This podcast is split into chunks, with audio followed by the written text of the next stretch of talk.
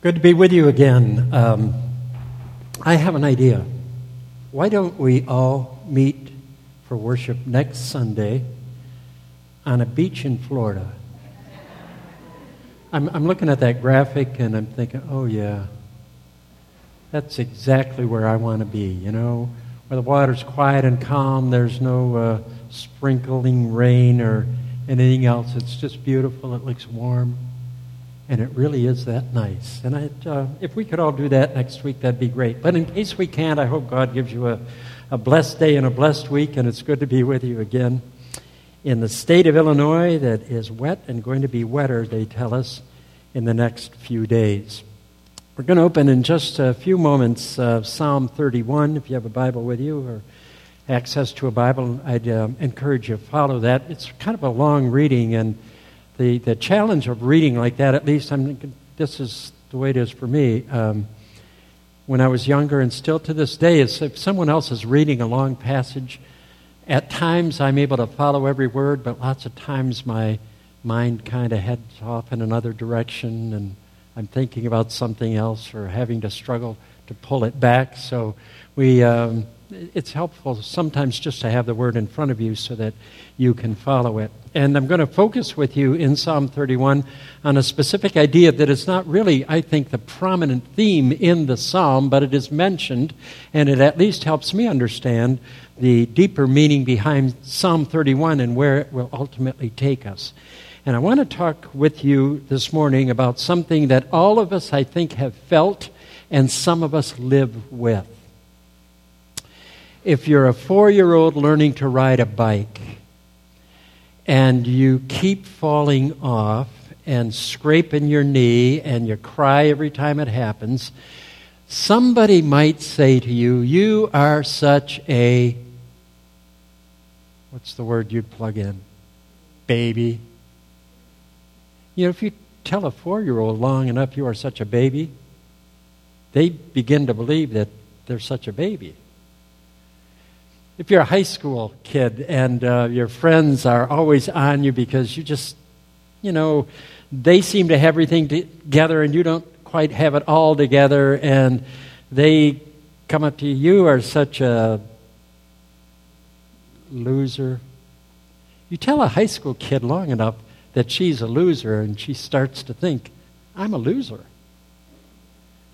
If you tell any of us something long enough, we begin to wonder whether or not, in fact, it is true. And if we come to believe that it is true, that feeling that grows inside of us, that one author, Lewis Smedes, has described as a lump of lead in the soul, is shame.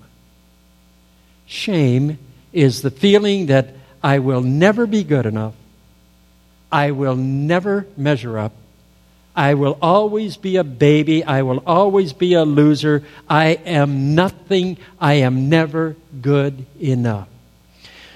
Smedes comes to that conclusion in a book he wrote. Some of you have probably seen this. It's been around a long time, but then I've been around a long time, so many of my books are as old as I am. This book uh, was written maybe 30 years ago, and Smedes is a professor at um, Fuller Seminary in uh, the West Coast in his teaching career. Prior to that, he was at Calvin College in Grand Rapids, my alma mater. I had him as a professor. I loved him then, and I love him now, and I think he is one of the most godly, insightful authors that I ever read. And he's written this little book called Shame and Grace Healing the Shame We Don't Deserve. Smedes says that shame is like a lump of lead in our stomach, it's a heaviness. It's that ache in the heart that doesn't go away no matter what you try to do. It's just something you carry with it. Now, Smedes himself comes to that conclusion because he was raised in a home where shame was a pretty much everyday occurrence. He was raised by a mother who felt she was never good enough. And if you are a parent who feels you are never good enough, one of the things you tend to pass on to your children is the feeling that not only are you not good enough, they're not good enough. And that process is passed down sometimes from generation to generation, especially, I think, in certain ethnic groups, from generation to generation until you come to the conclusion, I'm no good, I'll never measure up. And that's exactly the point that I want to begin with with you this morning as we look together at the Word of God in Psalm 31 and think together of the theme shame. So if you have a Bible open, I'm going to be reading from the New International Version. The words will be on the screen, and um, we can follow it together. I think we have the same uh, versions, although some of the words may differ, so you'll just have to follow that and figure it out as we move along. This is a psalm that's to the choir master, a psalm of David, and he begins with these words In you, O Lord, do I take refuge. Let me never be put to shame. In your righteousness, deliver me. Incline your ear to me.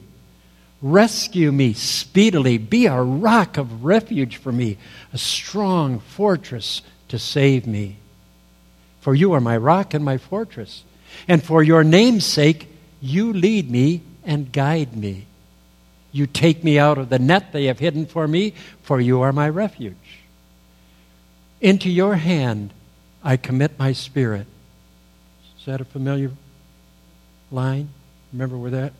You read that? We'll come back to it. Into your hand I commit my spirit, for you have redeemed me, O Lord, faithful God. I hate those who pay regard to the worthless idols, but I trust in the Lord. I will rejoice and be glad in your steadfast love because you have seen my affliction. You have known the distress of my soul. And you have not delivered me into the hand of the enemy. You have set my feet in a broad place. Be gracious to me, O Lord, for I am in distress.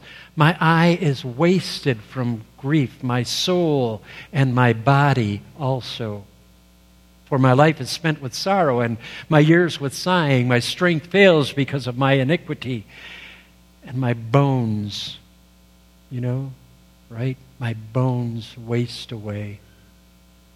Because of all my adverse adversaries, I become a reproach, especially to my neighbors, and an object of dread to my acquaintances. Those who see me in the street flee from me. I've been forgotten like one who is dead. I become like a broken vessel. For I hear the whispering of many, terror on every side, as they scheme together against me, as they plot to take my life. But I trust in you, O Lord. I say, You are my God. My times are in your hand. Rescue me from the hand of my enemies and from my persecutors. Make your face shine on your servant. Save me in your steadfast love. Oh Lord, let me not be put to shame. There's that word again, verse 2 and verse 17. Let me not be put to shame, for I call upon you. Let the wicked be put to shame. Let them go silently to Sheol. Let the lying lips be mute which speak insolently against the righteous in pride and contempt. Oh, how abundant is your goodness, which you have stored up for those who fear you and worked for those who take refuge in you in the sight of the children of mankind. In the cover of your presence, you hide them from the plots of men. You store them in your shelter from the strife of tongues. Blessed be the Lord for he has wondrously shown his steadfast love to me when I was in a besieged city. I had said in my alarm, I'm cut off from your sight. But you heard the voice of my pleas for mercy when I cried to you for help. Love the Lord, all you his saints.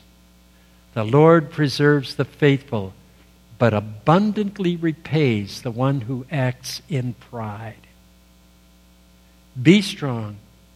Let your hearts take courage, all you who wait for the Lord.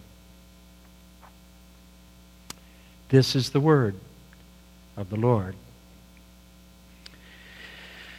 So, what is this shame thing, and what might we learn about it from Psalm 31.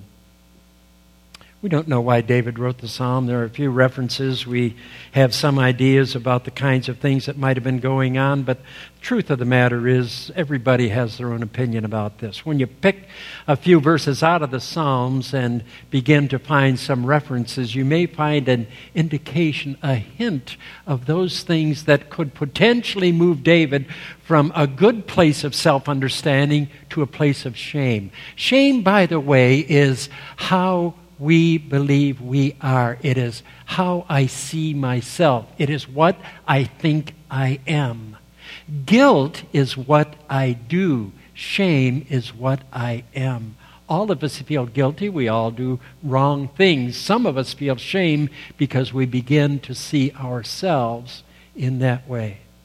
All right, what is it that David might have been dealing with? Is there anything here? Well, if you look back at verses 9 and 10, can we put those up for just a moment?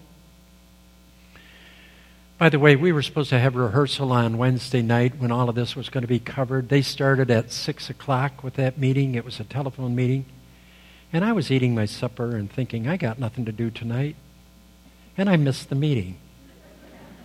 So uh, when the graphics come up slower than they usually would, it's because I was enjoying my supper and they were doing their work. So I'm not going to throw the graphics people under the bus. This is my deal. I am guilty, but I don't feel ashamed. All right. Look at verse 9, right? Be gracious to me, Lord. I am in distress. My eye wasted from grief, my soul and my body also. And then go to verse 10, if you would. My life is spent with sorrow, years with sighing. My strength fails because of my iniquity, and my bones waste away. That's a physical description of something going on that's just draining the life from this man, right? It's like, man, shoulders slumping, bones wasting, the weight of something pressing on him so heavily. And there are times when physical circumstances physical conditions be, have you begin to believe things about yourself that may not be true. Some of us see ourselves, because of physical condition, as weaklings. Some of us are to- been told all our life, well, you're such a weakling. You know? You're such a, such a wuss. You're such a baby. It's kind of like you can't do anything. You're so incompetent an inability to deal with it. You know, uh, the, the kind of person who's always sick but never dead. You know what I mean? This shame that comes when you've been placed in a physical circumstance, and that's how you define yourselves. And, and, maybe that's the way it is with David. He's beginning to feel like, man, my days of killing giants are over. I can't throw a stone out of a sling anymore that would bring down anybody. That's all in the past. I am, I am so weak so incompetent, so unable, embarrassed by what he has become. A woman who had um, cancer and had very serious cancer said to me once, You know, having cancer isn't the worst part. The worst part is the shame. I can't do what I want to do anymore. I can't be what I want to be anymore.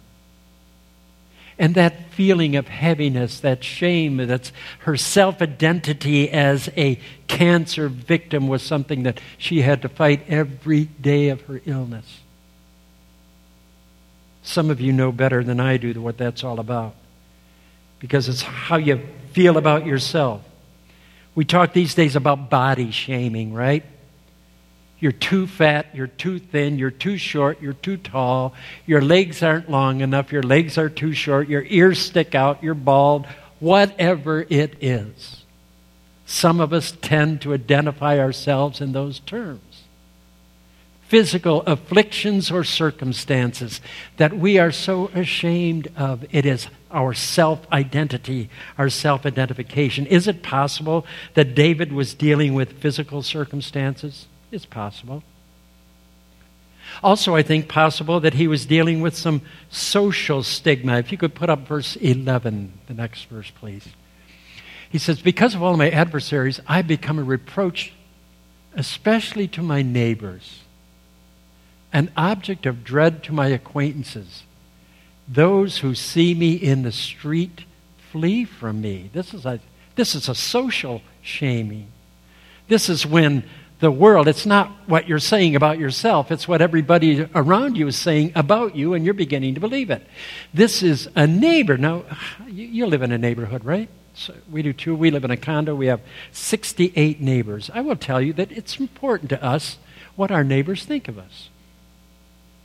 And, and, and if our neighbors uh, came through our condo and, you know, and said to uh, my wife, You are such a slob. I mean, if that were the consensus in our neighborhood, that you are such a slob, there's, there's a point at which uh, a woman who hears that long enough begins to believe that about herself, and it becomes her self identity. Imagine living in that kind of a neighborhood, or an object of dread to my acquaintances. People you know kind of back away from you and begin to avoid you because of how they see you or what they think you are. People cross the street when they see you coming. You begin to think those things about yourself, and that begins to form a self opinion that Smedes, rightly, I think, says shame and David says, Don't let me be ashamed, O Lord. And if it comes from social shaming, it is a condition, it's a circumstance that needs to be addressed. It might be something else for David. Maybe it's not social shaming, it may be, in fact, that there are enemies. People who really are out to destroy him it isn't so much an acquaintance or a neighbor or the circumstance you're in. The fact is that there are people in this world who we identify as our enemies. We identify as those who are out to get us, to destroy us. They are competitors. They are political foes. They are just plain unhappy people. They slander. They are terrorists. They they, they, they hatch their plots and, and, and their conspiracies, and verse 13 seems to have some reference to that. If we can take a quick look at it, he said, I hear the whispering of many, terror on every side, as they scheme together against me, as they plot to take my life. We're not like everybody, and some people, for whatever reason, may want to destroy us. And there comes a time when, if you hear that long enough, you begin to believe it about yourself the horror of bullying for a young person is the fact that for some young people, when they hear it and it goes on long enough, it shapes their whole identity. It creates in them a burden so heavy they don't know how to carry it. And that is a reality in this world. It may well have been a reality in David's life. You know probably enough about David to know he had plenty of enemies. There were the Philistines, there were those in his own family, his kids who wanted to take the throne from dad. Surrounded by those kinds of people long enough, create that burden that rests like a rock in our soul. So, what happens when you get to that point? David says, I feel like broken pottery. I feel like a precious vase that has been dropped and shattered, and my life is in pieces, and I don't know how to put it together. I'm busted. I'm no good. I'm worthless.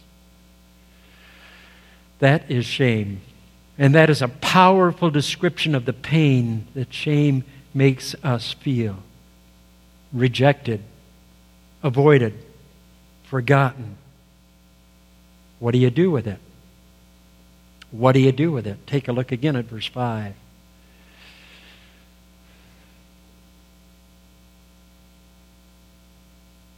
Into your hand I commit my spirit.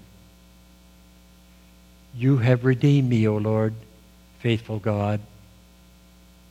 What do you do with it?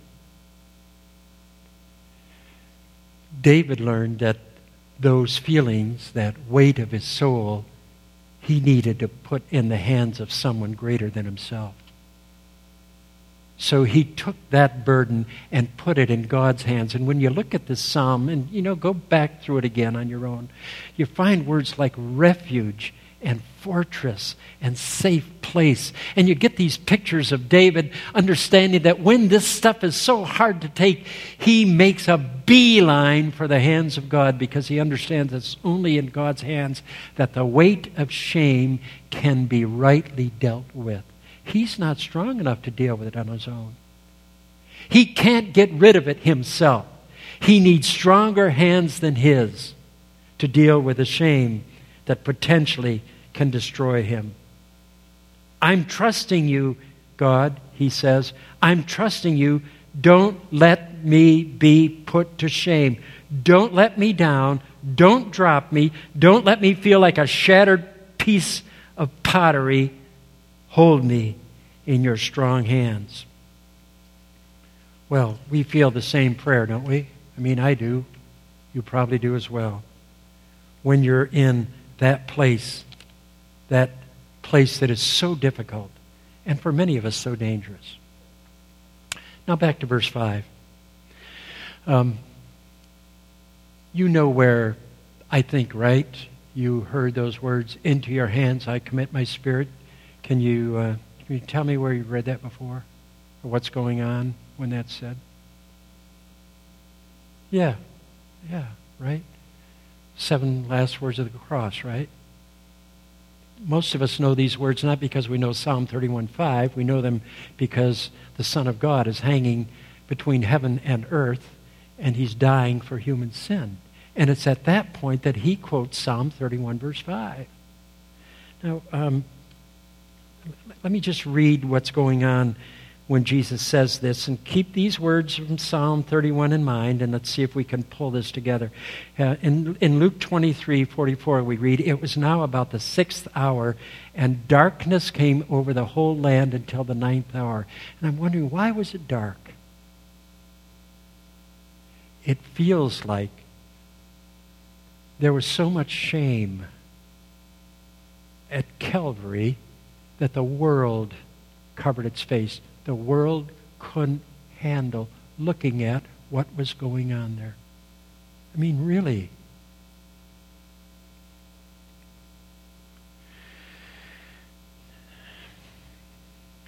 the curtain of the temple, Luke goes on to say, at that moment in the darkness, in the afternoon on Good Friday, the curtain of the temple was torn in two, and Jesus called out with a loud voice, Father, into your hands I commit my spirit. Now, when David said this, he was saying, God, I want to get out of this. I don't want to deal with this. You have to help me. You are my refuge. You are my strength. But Jesus, when he said it, is saying, Father, I have come for this very purpose not to escape anything, not to get out of anything, but to take it all on me. Every ounce of sin and human shame laid on my shoulders. And let the sun in darkness hide.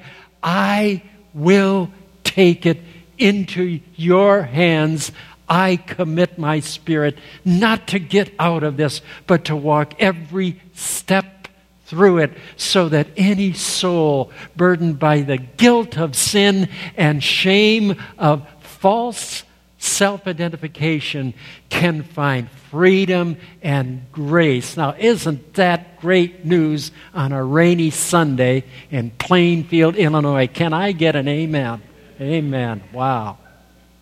I mean, if that doesn't do something for you, folks, you and I are living on a different planet. We really are. Into your hands, God. You know, there, I, I say those things. I say, God, I'm putting my life in your hands because I just can't deal with this. You are stronger than I am. You are wiser than I am. You can lift the burden of my soul. I'm asking you to do that. And he points me to the cross where his son says, I'll take it. I'll deal with it. It's done. The guilt of your sin is forgiven.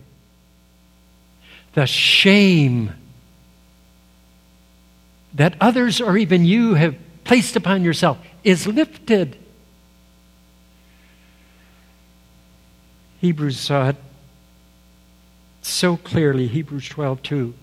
Let us fix our eyes on Jesus, the author and perfecter of our faith, who for the joy that was set before him, now get this, endured the cross, scorning its shame. Isn't that fantastic? He's on the cross, and there are people there watching him die saying, You ought to be ashamed of yourself thinking you're somebody who's going to save somebody else. You can't even save yourself. Come on down if you can. And Jesus saying, I won't take it. I won't accept it. It's nothing to me. Scorning the shame, enduring the cross for people like us who in guilt and shame turn to Him for help. So he who scorned the shame of the cross has purchased for himself a people who deal with shame. So when you begin to feel that heaviness in your soul, um, and you know it really doesn't belong there. I mean, really.